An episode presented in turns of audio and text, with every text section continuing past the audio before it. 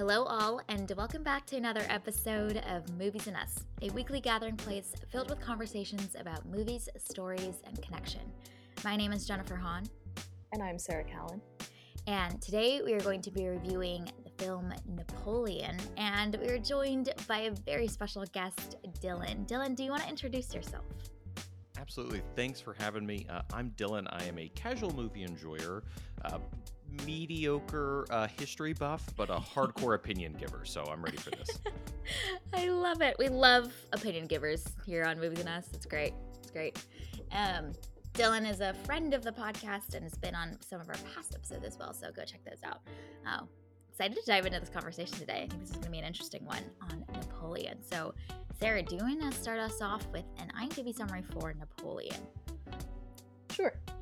An epic that details the checkered rise and fall of French Emperor Napoleon Bonaparte and his relentless journey to power through the prism of his addictive, volatile relationship with his wife, Josephine. All right. And let's start off with our one sentence summaries for Napoleon. Dillon, as our guest, will have you share first. Uh, for me, Napoleon is like if your mom says we have Oppenheimer at home. I love the comparison to Oppenheimer. We'll have to unpack that. Yes. Yes, yes, yes. Okay.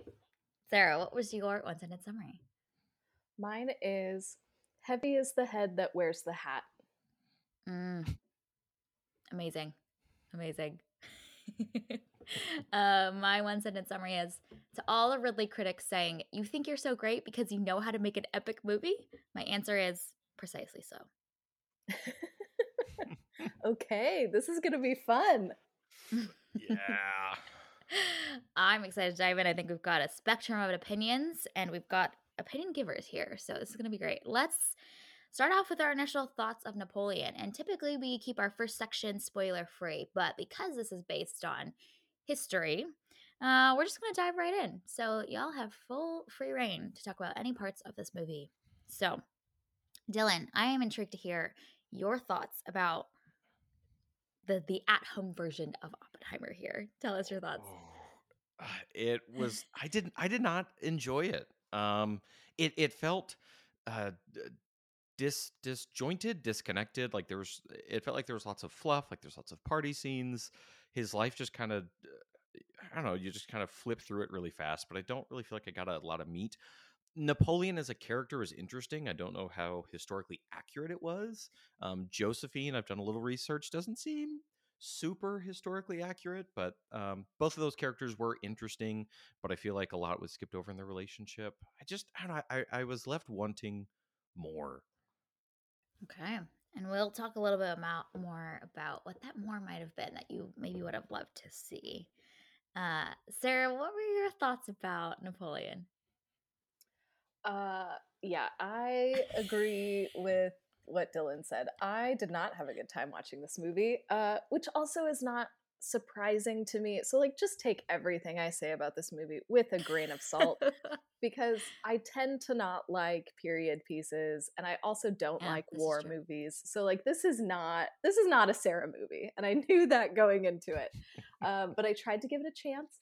Uh, for me, I wish that this film wasn't as like grand as it is. I, I wish that they would have given themselves like a smaller scope so, like, let's focus on this mm. part of Napoleon's life so that we can really learn about this character and really explore him or explore his relationship with Josephine. Like, I feel like I went into this movie not really knowing a whole lot about Napoleon, but I left the theater having not gained much either. So I, I mm. feel like I didn't mm-hmm. get to know this emperor any better than I already knew him. And the battle scenes are incredible. The, you know, costuming and set design and all of these things are very good. And I feel like this is like visually a well made movie. But for me, the characters just weren't robust enough. So there wasn't enough for me to latch on to to really be like emotionally invested into the story. Yeah. Yep.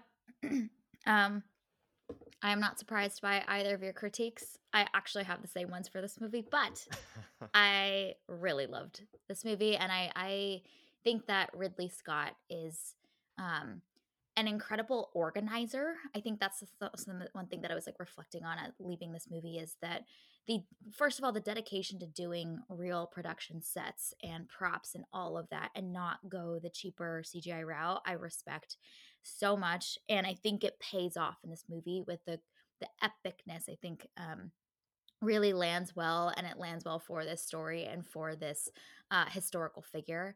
So I just see a lot of potential for what this movie could have been. I think that Ridley Scott needs to be paired with a really great screenwriter.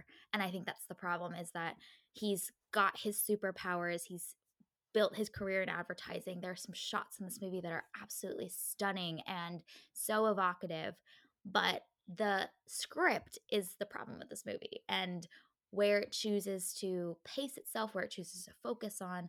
Um, I thought that your comparison to Oppenheimer was really apt, Dillon. I had kind of a similar thought, which is Oppenheimer is also about a great man, but there's so many themes and nuances and complexity that the movie invites you to ponder, and and it's really meaty uh, intellectually and emotionally for who this person is and the larger themes that he represents. And I I wanted that for this movie as well. Um, I don't think this movie has anything interesting to say about Napoleon. I think it also like focuses on a lot of the the stereotypical things and and character traits of this historical figure that we already knew and I wish the movie invited us into these larger themes around power and corruption and believing your own uh, narrative and your destiny and all these things that I think are really fascinating about Napoleon uh, but the movie doesn't really invite us into. So my problems with this movie are really around um, the script. And I think that the execution on all of the other aspects of the filmmaking, the cinematography, managing the production sets, all of that, I thought was fabulous. So I feel conflicted about this movie. I see, uh, I think I have some very similar critiques, but uh, there's potential. And I think Ridley does something that a lot of filmmakers cannot do and, and choose not to do sometimes as well yeah that's that's so interesting i i had a similar thought while watching of like what what is this movie trying to get me to to think about you know? Like i was sitting there and i was like okay what themes am i going to try and pull out of this that aren't actually there? And i just started making like a mental list in my mind of like oh we can think about this instead. And so i was i was trying to like layer meaning into this but i i I see what you mean, Jen, and I I do agree. I think that the the script is the weakest part of this whole movie, and if that had been better, I this could have been as good as Oppenheimer. But I, I think the script really lets it down. Yeah, I, I wish I had uh, something else to offer, but I, I think you're both spot on. Unfortunately, it just it just did not come together. So let's talk a little bit about the script, shall we? And uh, which parts didn't work for you, which parts did work for you. I think this is kind of an interesting task for any um, screenwriter to figure out this entire person's epic life story where they choose to focus, where they spend and dwell a lot of scenes and spend a lot of time in versus let's just montage it or gloss over and, and jump to the next piece. Um, where are the parts that you think could have been interesting and then where are the parts that really just didn't work for you at all? Let's dive into that a little bit. This might be a controversial take. I don't know, uh, but I I wanted more time with him in exile.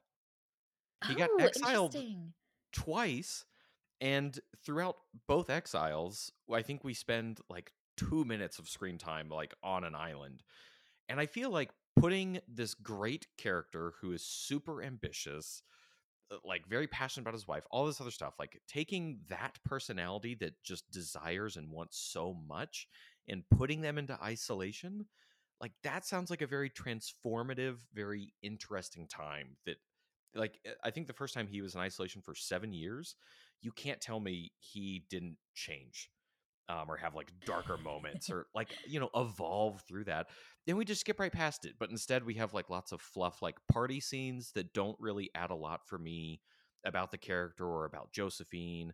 And so for me like cut party scenes and give me more time of like napoleon writing letters or like going crazy on the island and like show me how he transformed out of that That is a fascinating take. Yeah, honestly, they could have spent like an entire movie with this like really interesting character study. Starts with like him getting exiled. The movie's focused on him in exile in Elba the first time around, and then your climactic scene is um, him trying to take everything back at Waterloo and failing completely. And that's the big epic scene end movie. You know, like that. That would be a great movie. Let's just take that little snippet. Oh, yeah, it would.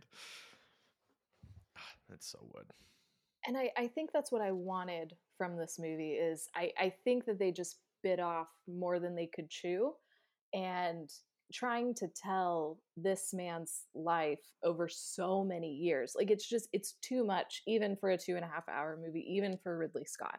So i i really wish that they had just picked a, a narrow sliver of his life and let's focus on that and then really dive deep into this character, learn more about him, and then you can more easily weave in some of these themes that you want to point out about our world today. You know, I so I, I think if they had gone narrower and just focused on his exile, that's a brilliant idea. That would be so fun. Another thought that I had is like focus solely on his his military prowess and uh yes and just because there was almost mm-hmm. this if if i'm remembering correctly and i'm not a history nerd but there was almost this like he can't lose yep. thing about mm-hmm. him because he just kept winning and even if he lost he still won and gained more power and so that is fascinating to dive into that psyche of a man who just keeps winning battle after battle after battle until he's finally stopped and so i think that that could have been a really interesting character study and then my other thought was you can go deep with him and Josephine and explore both of these people who were both mm. complex mm. and and very dysfunctional and had a very toxic relationship yet seemed to actually love each other. That also could have been interesting and you can extrapolate different themes out of that as well. So I I think there's a lot of different ways that this movie had gone and I think if they had narrowed their focus a little bit, then they could have created a more rich and dynamic movie. Well, what's fascinating about that is I read that there's a four hour cut version of this movie mm-hmm. that includes way more scenes with Josephine. Um, oh. I wonder what that movie's like and if it has the time to dive deeper into that relationship because I think that it's this movie seems to be or the script specifically seems to be most captivated by that relationship. If you think about like every battle scene is kind of a vehicle to get him either leaving or back home to Josephine and all of the like strife that he experiences um, emotionally by being away from her. And the movie also ends with that three words, his three final words, and the last word is Josephine. So the the movie seems to be most captivated by that aspect of him.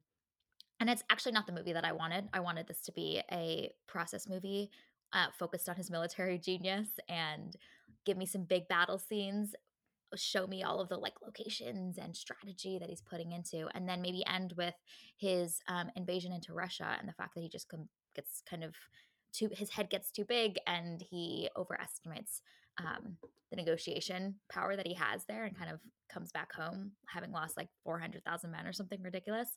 Um, but instead, the movie seems most captivated by this relationship with Josephine. And I was trying to think about like why that choice. And I wonder if it's because it's it's a distinctive aspect about Napoleon as a as a historical figure is he is this uh, highly successful incredibly powerful man and yet he's got this soft spot and almost this insecurity when it comes to his relationship with Josephine and I wonder if the the script was originally just like most captivated by that dissonance and wanted to portray those big battle scenes juxtaposed with this man who just wants to be loved by the person that he loves most and and she is always elusive in that and I think you've seen we've seen so many like great men just kind of in their personal lives in their personal lives also be arrogant and and um, kind of controlling and can do what they want and whatnot. But Napoleon is unique in that he he doesn't he has that dissonance and, and that is pretty interesting about him. Yeah, I just it, it's so interesting because the the movie focuses so much on that relationship, but I don't I don't feel like you that that relationship like comes to anything. You know, like we see a lot of scenes of them together and we we hear his reading of his letters to her and we see their conversations but like it doesn't reveal much i don't think about either of these characters and and yeah Sure. you get to see like his insecurities you get to see that they they seem to love each other but i, I don't know I, I just kept wondering like why are we doing this? Like what is the point that you're trying to make about these people other than just a dramatic retelling of history which is fine like if that's the goal that's fine but i don't know there so much screen time is devoted to them and it it just didn't I don't know, it didn't like pack a punch to me, which is a, a real shame because I think that could have been interesting because they're both dynamic characters and yet somehow those scenes just did not work for me. Yeah, I completely agree. It, it the relationship I think is probably the most fascinating part of the movie to me, but it it I mean kind of what y'all are saying it it just skims the surface. It the movie struggles to go, you know, like beneath the waves. It struggles to dive and get into that meat. Um cuz there's there's some really interesting stuff like especially in reading some of these letters and like background on the two like there's so much here that's just fascinating and they seem to maybe hint at it like you had two and a half hours like come on like go a little deeper. Uh, it's very frustrating. I think this could have been great and i think i'm a little upset with how much i don't like the movie. Yeah. Sorry had to get that off my chest No, no, it's so real. Especially because if you're really excited for this movie too, and then it's kind of a letdown. Um, yeah it has all it has all of the aspects that could make it great. It's got Ridley Scott the helm. It's tackling like a very fascinating, both like the inner life and the outer life historical figure. Like, hello, this should be awesome. But I think Sarah, your point that you brought up earlier around where this movie chooses to spend its time probably is its biggest you're right its biggest downfall because we can't go deep in any of these scenes and really know these people know these characters because there just wasn't time. And even the time that it did give i felt like it wasn't used efficiently and well enough to to kind of paint a, a interesting portrait of these people. They they're kind of caricatures in a lot of ways from beginning to the end. And uh, we never have the time to really know who they are and where those like what do they desire? What does josephine desire? You know? Like still don't i don't really know. Yeah, and I I think obviously he is a historical figure and so there's I, I maybe we're more willing to like go along with the story just because he is a historical figure and we know that all of these things happen but I just I want to know these characters. I want to know their motivations cuz to me I kept watching these battle scenes that were really really well done and you can tell cost a ton of money.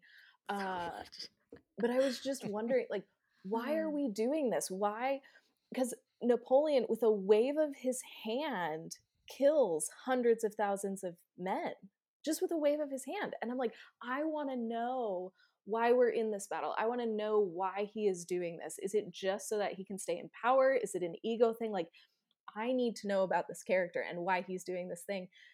And the film just doesn't give you a lot of that. It's just like, oh, here's a battle. Okay, then he goes home to Josephine. And oh, here's another battle. And then oh, Josephine. And I'm just, I nah, I wanted more to make to make those things more meaningful. But I don't know. Maybe that's just me. no you're not alone Yeah. I think that's that's one of the other critiques I have of this movie is they didn't even make the battle scenes exciting. You know, like that was your moment to shine, Ridley Scott. Like this is your this is the the big epic part of the movie, and uh, I I think there needed to be more um pacing in the action. Like it's kind a, lot of the battle scenes are kind of like one tone. There's the there's the okay, we're getting ready for this and then they the two sides collide and meet each other and then it's just pure just mayhem at the same volume and then it's over. And I I think that they they need to study like great action sequences and then apply the same principles of there's there's an emotional roller coaster that we need to go on but there's also a sense of like time and space and who all of the positioning of all of the different parties are in this like i think the um the battle of uh, waterloo is a perfect example. That actual battle is so interesting based on the positioning of uh, prussia versus uh, the british and the strategy that Napoleon had going into it to try and like fork them away from each other and the fact that that didn't work like that inherently has so much interesting tension and stakes and drama associated with it because it's different from what Napoleon's strategy and what his plans and what he calculated was. But the whole time I'm watching that um Waterloo scene and I'm just like the actual battle is more interesting than the movie is making it. And usually it's the other way around. It's like the battle is a little bit more straightforward and the movie does the like big swell dramatic stuff to make it really exciting. Um, but it just felt like a missed opportunity. So I think even those battle scenes, I think we needed more of a sense of strategy, how that strategy is either executed well or gets thwarted, and the positioning of all of the, the parties at play and and how they're going to to execute i think that would have made those battle scenes also just in and of themselves as like uh, entertainment a lot more exciting for this movie as well. So the battle scenes i also kind of left me wanting more. Yeah i enjoyed the battle scenes lots of good visual stimuli you know i i was interested but uh, it didn't like the the the timing of the battles i don't think made sense and I could be wrong on this. It was a long movie, but I felt like watching the Waterloo battle at the end that it I think it was about the same amount of time or maybe even shorter as the very opening battle of just mm-hmm. Napoleon taking the fort. It was like this is Waterloo. Like make the other stuff smaller. Like we should really be going in depth here. But it it, it seemed like each battle kind of got the exact same amount of screen time. Mm. It was kind of similar emotions. You had some pretty set pieces, but like you just they just kind of kept the pace um, and just just pushed it through. Yeah, that that first battle, I was so confused, honestly, because because there wasn't that sense of place like you were mm-hmm. talking about, Jen, and I, I couldn't understand the space between people. I also couldn't tell like who was who because it was just a bunch of like white dudes in 1700s dress uh and so, at, during the night at lit night, up by like God, fire yes.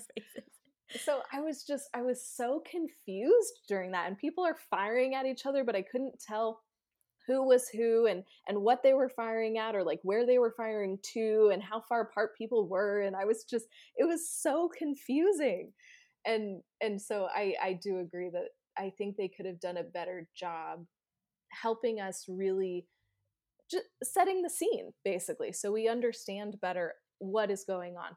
Though i would imagine especially in a battle like that it's just mayhem and confusion so maybe that's what they were going for is just you're just trying to kill the enemy and it's insane and we are in the insanity with him? I don't know but that one oh i was i was so lost. It's like, oh no, this is going to be a rough movie if this is how we're starting. Yeah. They needed to do what Top Gun Maverick does so beautifully, which is like tell you what the plan is, how difficult yes. it is, and then yeah. showcase them succeeding and or not. And um, each step of the way kind of showcasing that the but it would be a different movie they would need that again it's time from somewhere so that's another I think flavor of this that they could have focused on is just the the military prowess and like you're saying Sarah that being tied with his pride and then the ways that he towards the end of his military career over calculates overestimates because he start, starting to believe that he truly is invincible and that confidence then um, overriding his sense of like judgment. And maybe you know we can see some of the scenes where he has people that are you know uh, doubting the plans or or raising concerns and he just shuts them down because he believes in his mythology that he truly is destined for greatness and he's been invincible if you've been invincible for like a period of 10 years through like the domination of europe like I too would probably be overestimating a lot by the end, but that being his ultimate downfall is like a really interesting story about just the nature of humanity too, and I think that would be that would be great. I mean, honestly, that Battle of Waterloo could have probably been the whole movie. Like, if it is Fair. like as complex as you guys are saying, like, Yeah. yeah. man, like let's let's lay out the process, and in that you can see his ego, and then things go wrong, and you get to see his genius trying to maneuver, but his ego blocks his genius from actually being genius, and then everything goes to crap. Like. I don't know. That could be a whole movie. This movie just does too much. Like Napoleon was too ambitious, just And so like was Emperor movie. Napoleon. Yeah. oh yeah. It's a great point. We need this to be like a six movie series where you just give let's just give Ridley Scott all of the money to make like a really dedicated deep study into Napoleon and recreate all of the battle scenes minute by minute.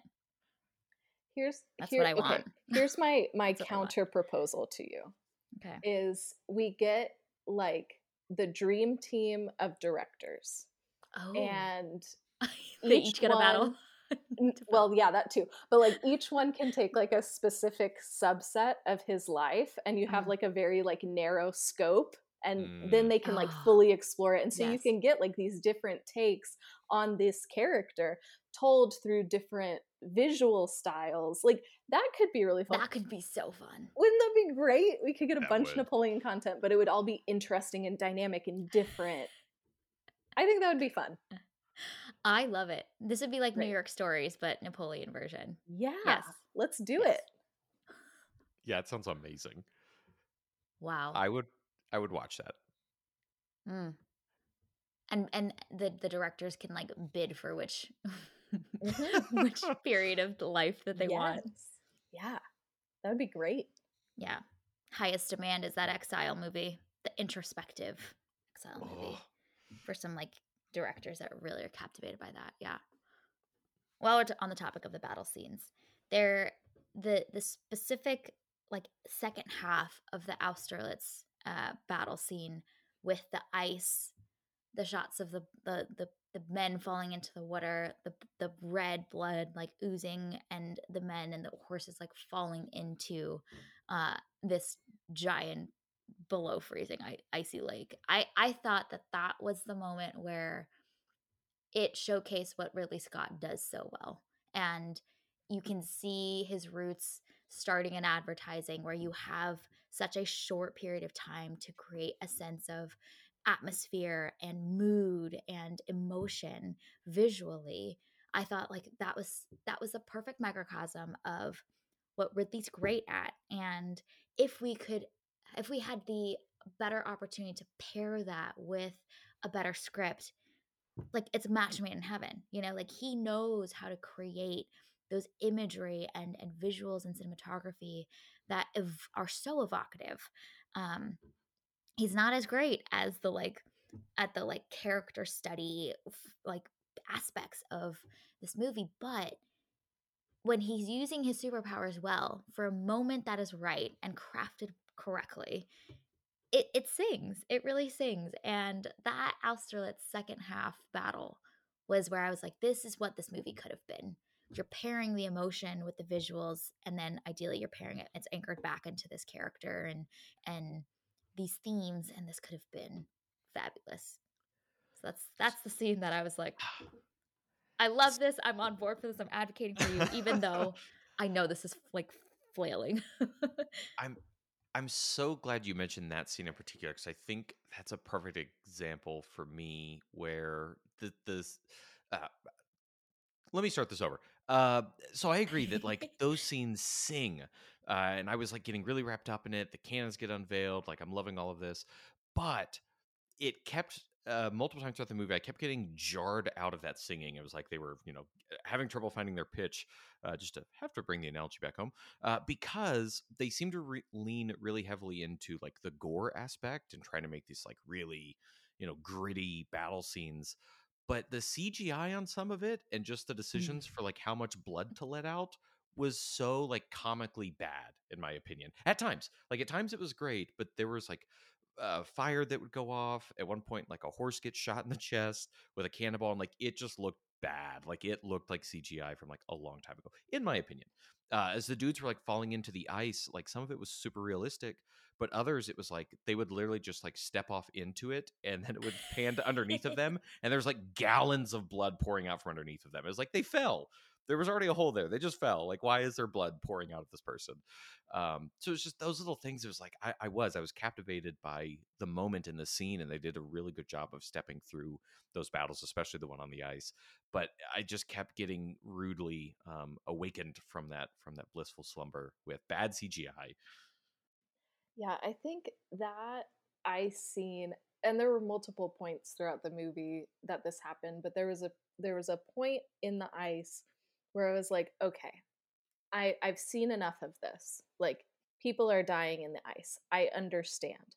Can we keep it moving? Like there were multiple points mm. in the movie during battles where I had that thought of like I've seen this. You've showed this to me over and over and over and over and over again. I've already seen an entire army fall through the ice. Why do I need to see even more people falling through the ice? I understand.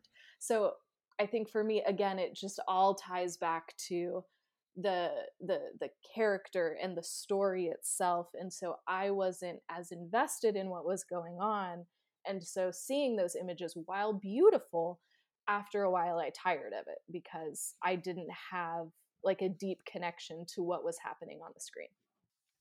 I actually had that same feeling too, which is that I think this is so evocative in general, but it's out it's not connected to anything, right? Like you feel the emotion but then you're like this is not anchored in a person, a story, a theme. So then you're just like it's it's it's kind of dismembered from its body.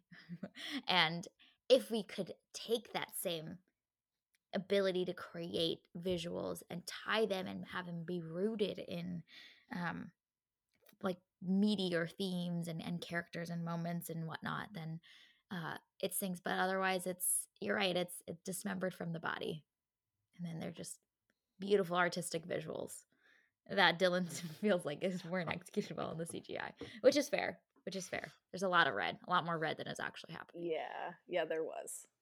It was, and I agree. The gore did kind of feel misplaced sometimes.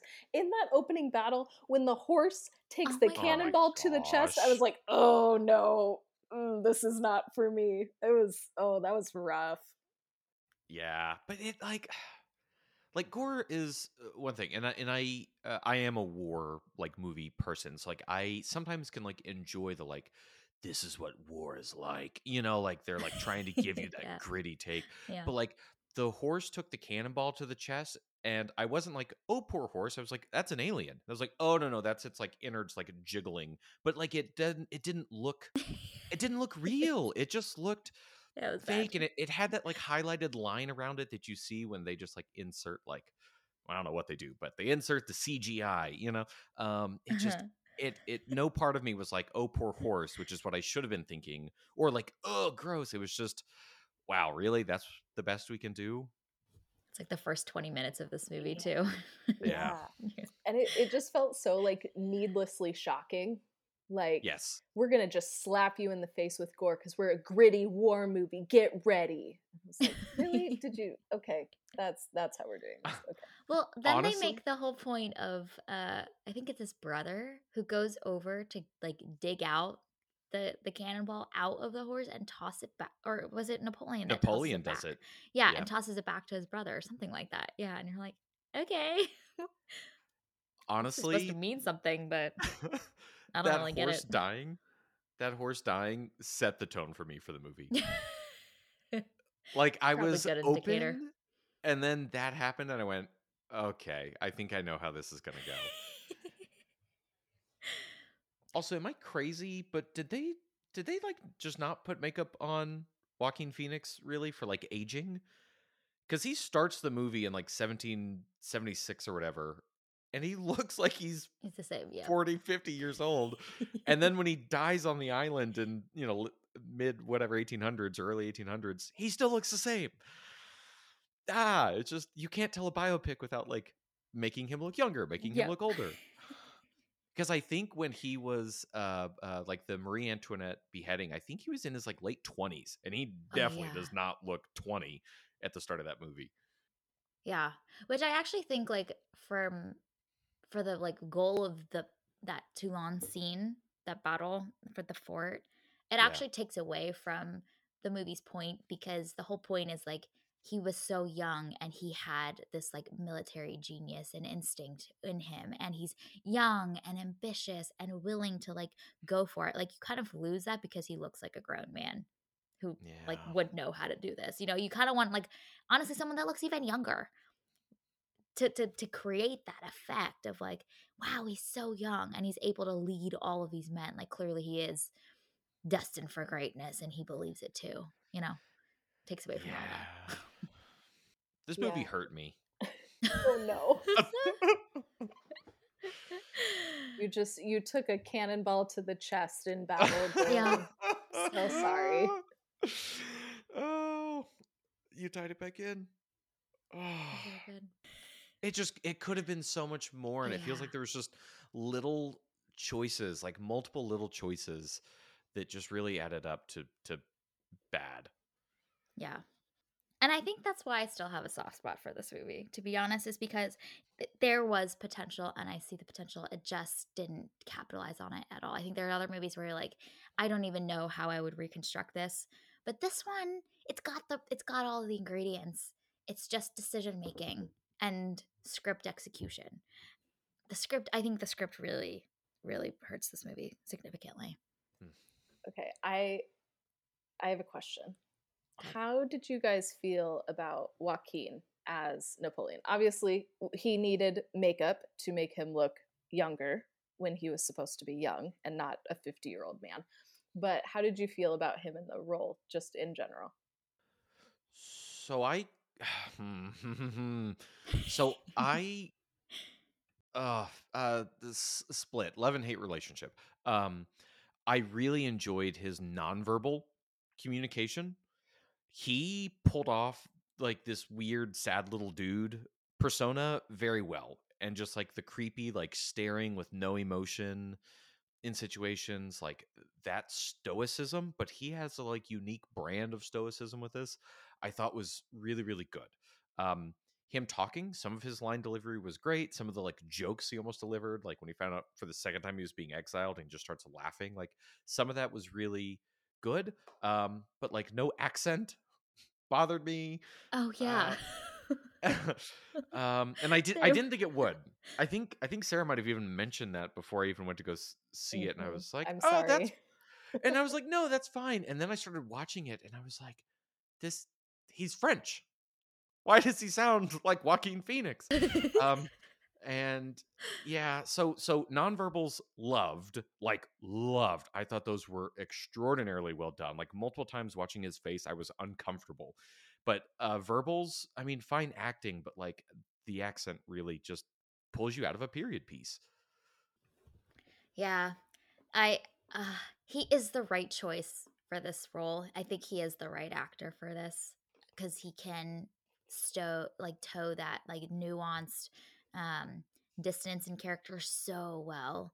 Uh, but I I'm gonna go back to the script. Honestly, I'm gonna keep bragging on about it. I'm sorry, guys, but like I think that he isn't given uh enough to work with, and he's he's the script makes him to be a fool in a lot of in a lot of scenes and i think he he, he does that but i think that um, had he been given more and been able to showcase uh, more dimensions of napoleon through the script i think that he could have done really well. I think he is the right actor for this um, because he can do awkward and, and like the social awkwardness of napoleon historically is fascinating. He's not this like incredibly charismatic and and um very suave great man you know like he there is this awkwardness about him and i think that comes out really well in some of those scenes with josephine. Joaquin's the right person to play that awkwardness. Um he's got the insecurity like all of that the volatility i think he, joaquin's the perfect person to play it. And the other aspect of it is that he can be that commanding presence with his men as a military commander. Joaquin has the the the aura that he can be on screen to play those scenes as well. Um, I just think that he wasn't given much with the script. Uh, so I think that that is my biggest qualm with it. The scene that really did me in, where I was like, "Oh, okay, I think I know what the kind of movie this is," is when um, they're doing the, I think the takeover, the coup, and um, there's a point where Joaquin says, "You think you're so great because you have boats" to one of the British men, and I was like, "Oh, this is a yeah. terrible line of dialogue," and it also just it. I literally laughed out loud in the theater because it's ridiculous coming from this man that we're supposed to take so seriously for this character study movie.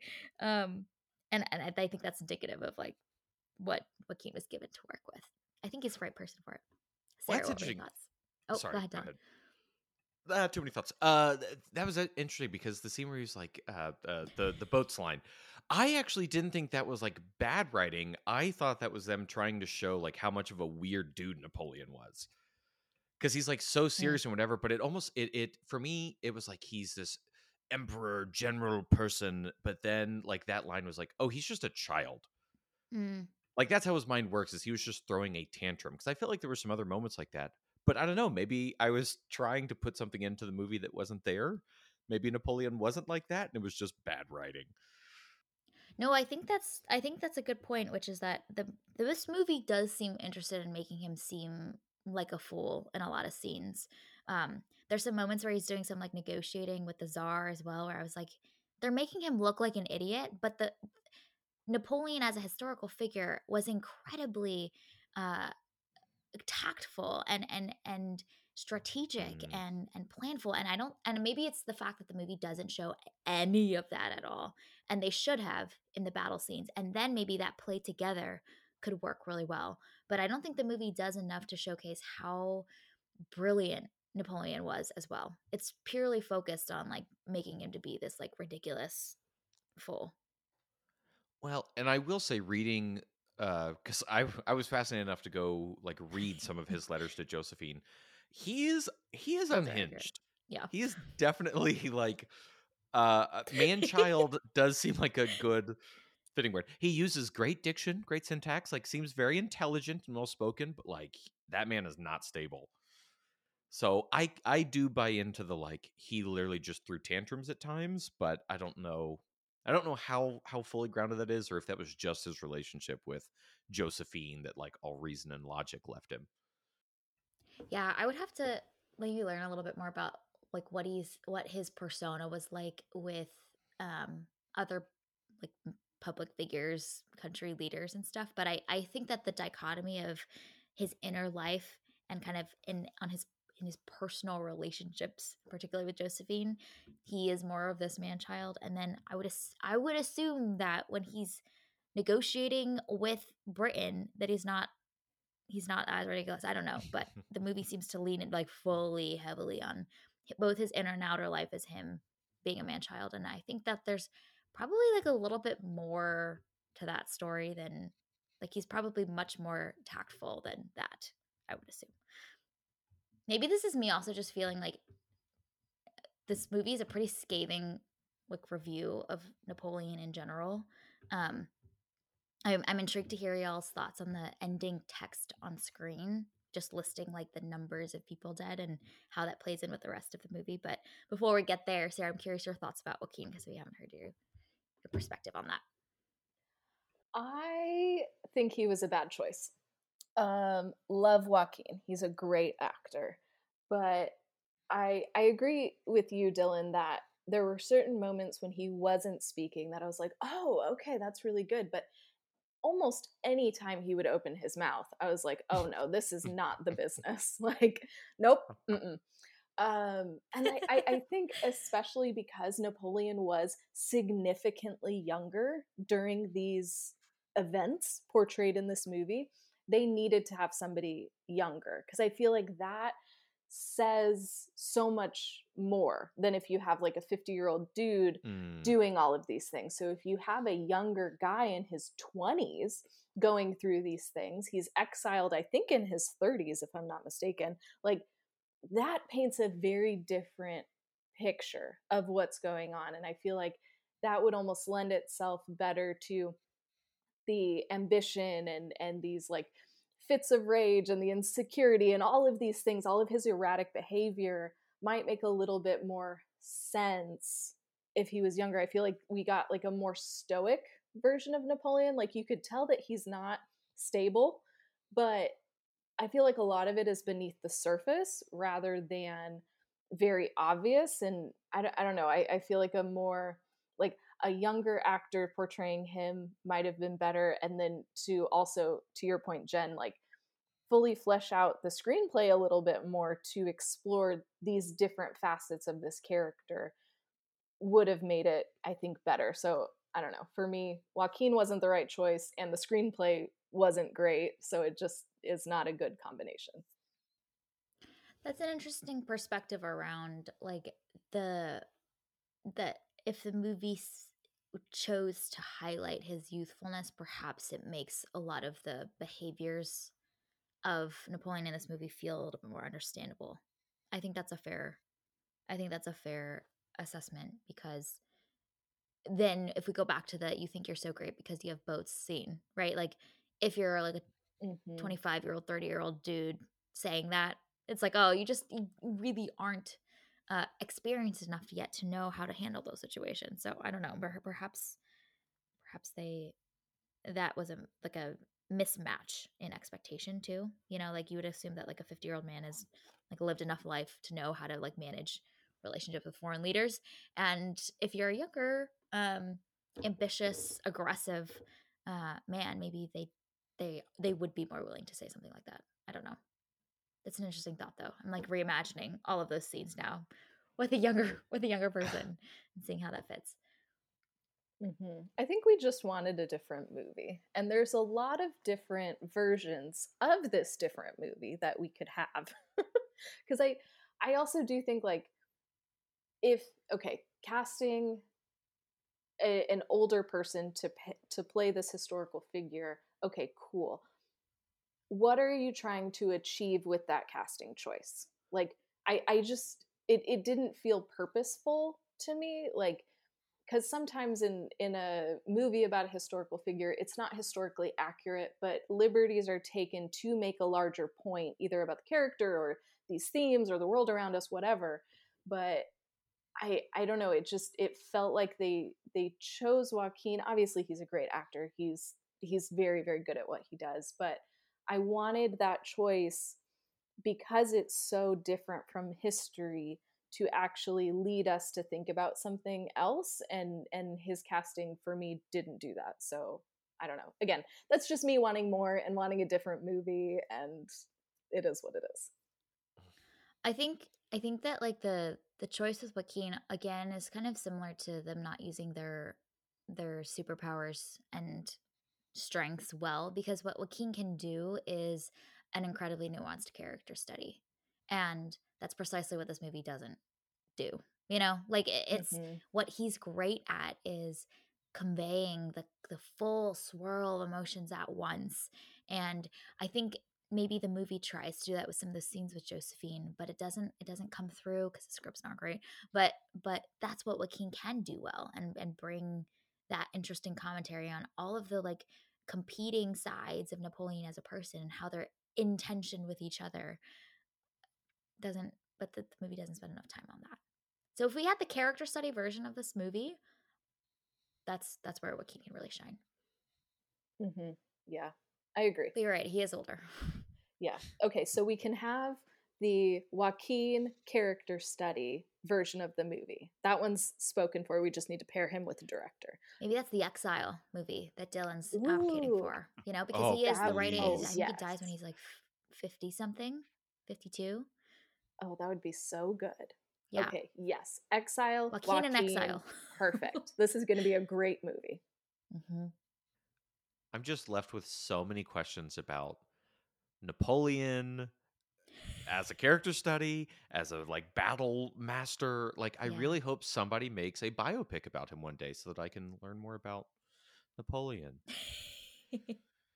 we need 10 directors to make this this deep study of all the aspects of him what will what would be interesting about that idea that you had sarah was i think each director is captivated by different things and they would draw out something totally different Yes. from this character from this historical figure and there is enough with Napoleon as a historical figure that you could draw out honestly so many different dimensions and themes. Yeah. And I, I think that's why this movie is so frustrating, is Yes. because there's Yeah. so much to this character. And even as I was watching, I was like, I can pull so many themes out of this that are so relevant for today. And the film doesn't seem to be interested in any of that, in in exploring the character, in in exploring these themes. It's just like dude with Josephine, dude in battle, dude with Josephine. Like, come on, this can be so much richer and more exciting because it's all there. Yeah. What a Yeah. frustrating movie. I'm curious your thoughts on the ending text on screen. This battle, this many dead. This battle, this many dead. How did how did you receive that? The cherry on top of this sundae that you didn't enjoy, and then how did that maybe how you put that in conversation with the rest of the movie? Seems like an intentional choice for them to include that. Yeah, I really I I struggled throughout this movie as we have discussed. Um because I kept wondering if like again, I was wondering what this movie is trying to convey. So in those battle scenes when he's just standing there and just with like a flick of his hand, thousands of people are murdered. And I was like, okay, is this trying to be like trying to show the horrors of war and and how devastating it is to to these nations and these communities and the people that survive and, and the people who served in the army like is it is it trying to to critique something about military and and the way that we use weapons of war? Like i was i was trying to to to figure out what this movie was trying to say but at the same time it, it's it it's like holding Napoleon in a in a certain regard at the same time. So I really struggled to figure out is this movie trying to critique the nature of war and and how we use power. And so then that final tallying of the dead seems to support maybe that this is is critiquing what Napoleon did, but even larger than that, you know, how how we wage war but i don't feel like that's backed up with the movie itself so i, I really struggled with that because I, I felt like i was missing something. I was like is this what is this film trying to say? What is this trying to get me to think about? I i i didn't know what to make of it. It it, it felt like there was an idea there but i couldn't piece it together. Yeah, I had a similar thought. Um, I think that this movie is uh, a, like a pretty scathing uh, per- portrayal of Napoleon, and uh, I say that mostly because um, I think in general history is kind of conflicted about how it feels about Napoleon. Um, obviously, he's ob- like obviously many died at his expense. We we know that. Um, but there there are aspects about him that the that the movie doesn't showcase at all. Um, in the the the genius, the the um, strategy, like the movie's not interested in that at all. Um, so it feels pretty uh like oversimplified to just list the the numbers of people that are dead uh, at his expense at the end of the movie, which is something that I think people are kind of aware of already. I always find it f- in general in movies fascinating when they do, especially ones that are based on uh, real events, when they do this like white text on screen of like where people ended up or what happened to them. Um, Air does this as well. I mean, so many of these movies do like where they ended up uh, how they died who they died with how much money they made whatever it is right and it it always feels like such a um intentional choice of what facts they choose to include on screen to end the movie with because it's what you leave with at the end and it's often associated with what that person's legacy is so in the context of some of these movies it's this person went on to support x cause and dedicated the rest of their life to nonprofit whatever it is right? Or it's this person made X billions of dollars and then died in prison, whatever it is, right?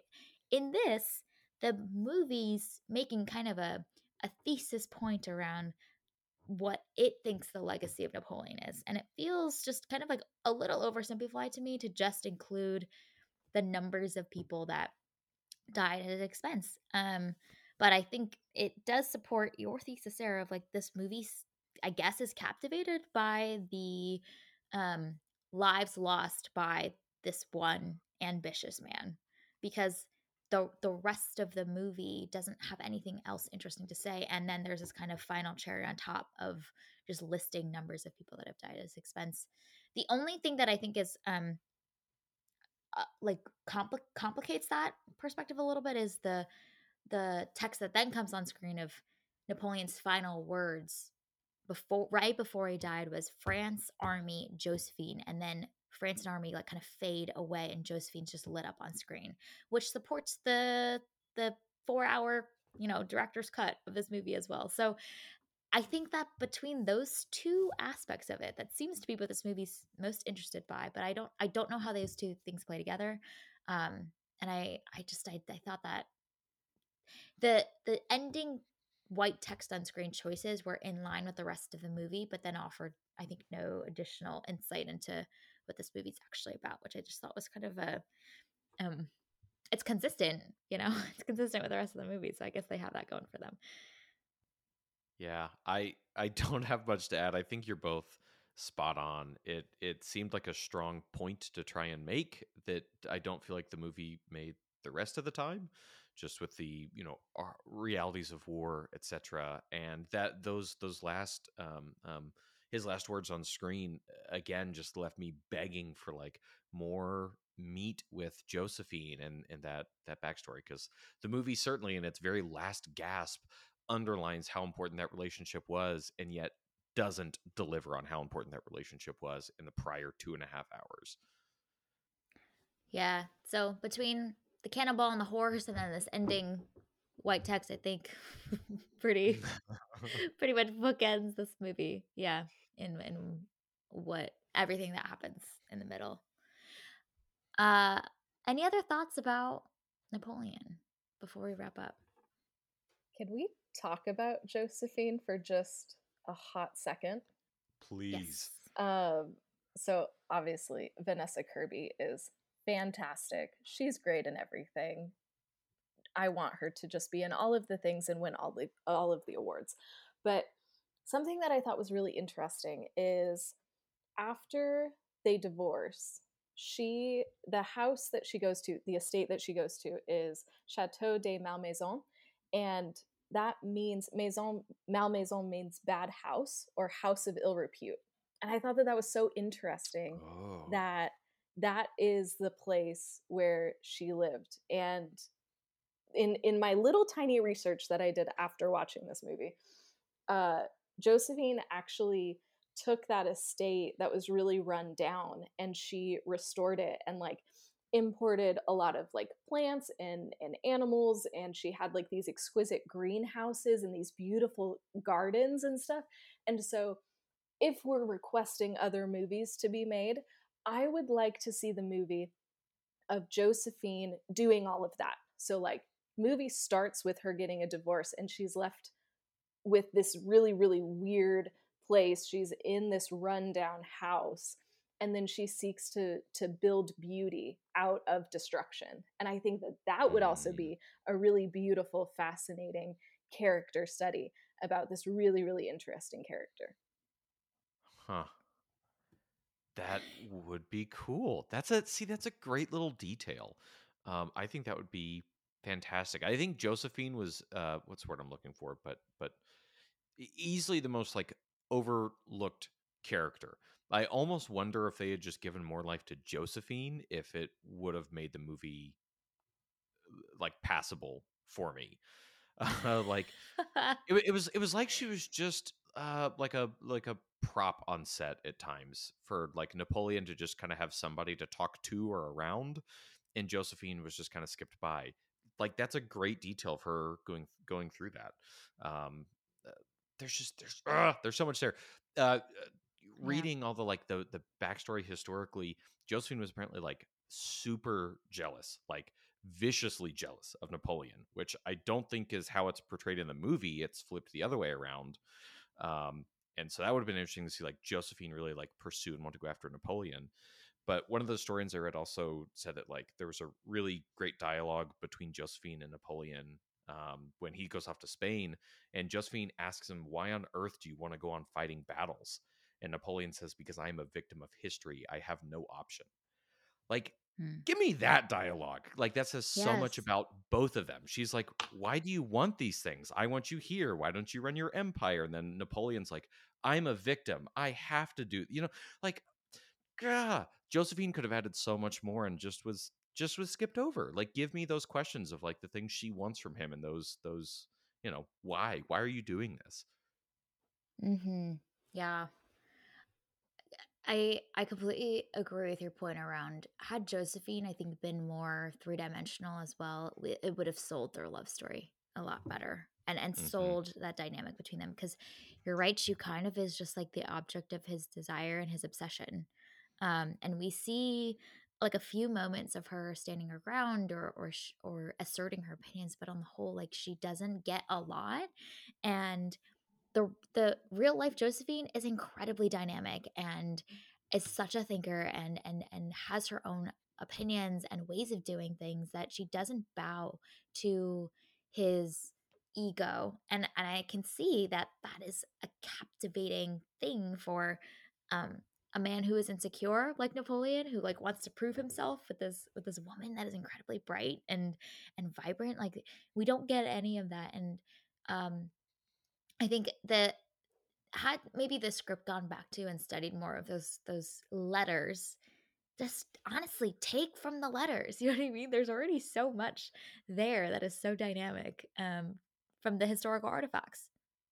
Take from that, or be inspired by that. You know? But instead, we get Destiny has brought me this lamb chop. Incredible. This is forgot cinema, guys. that. This is fantastic. yeah. Okay. Um, my one last shout out is just I think I mentioned this at the beginning, but real sets, real production sets. It's just great to see that there's at least the few in the industry that can still one d- decide to like fund and and try and attempt to do that, but two like have the organizational abilities to manage this entire crew of people that can then manage um, entire production sets at this scale. Um, it was fascinating to learn the ways that Ridley Scott like managed his team.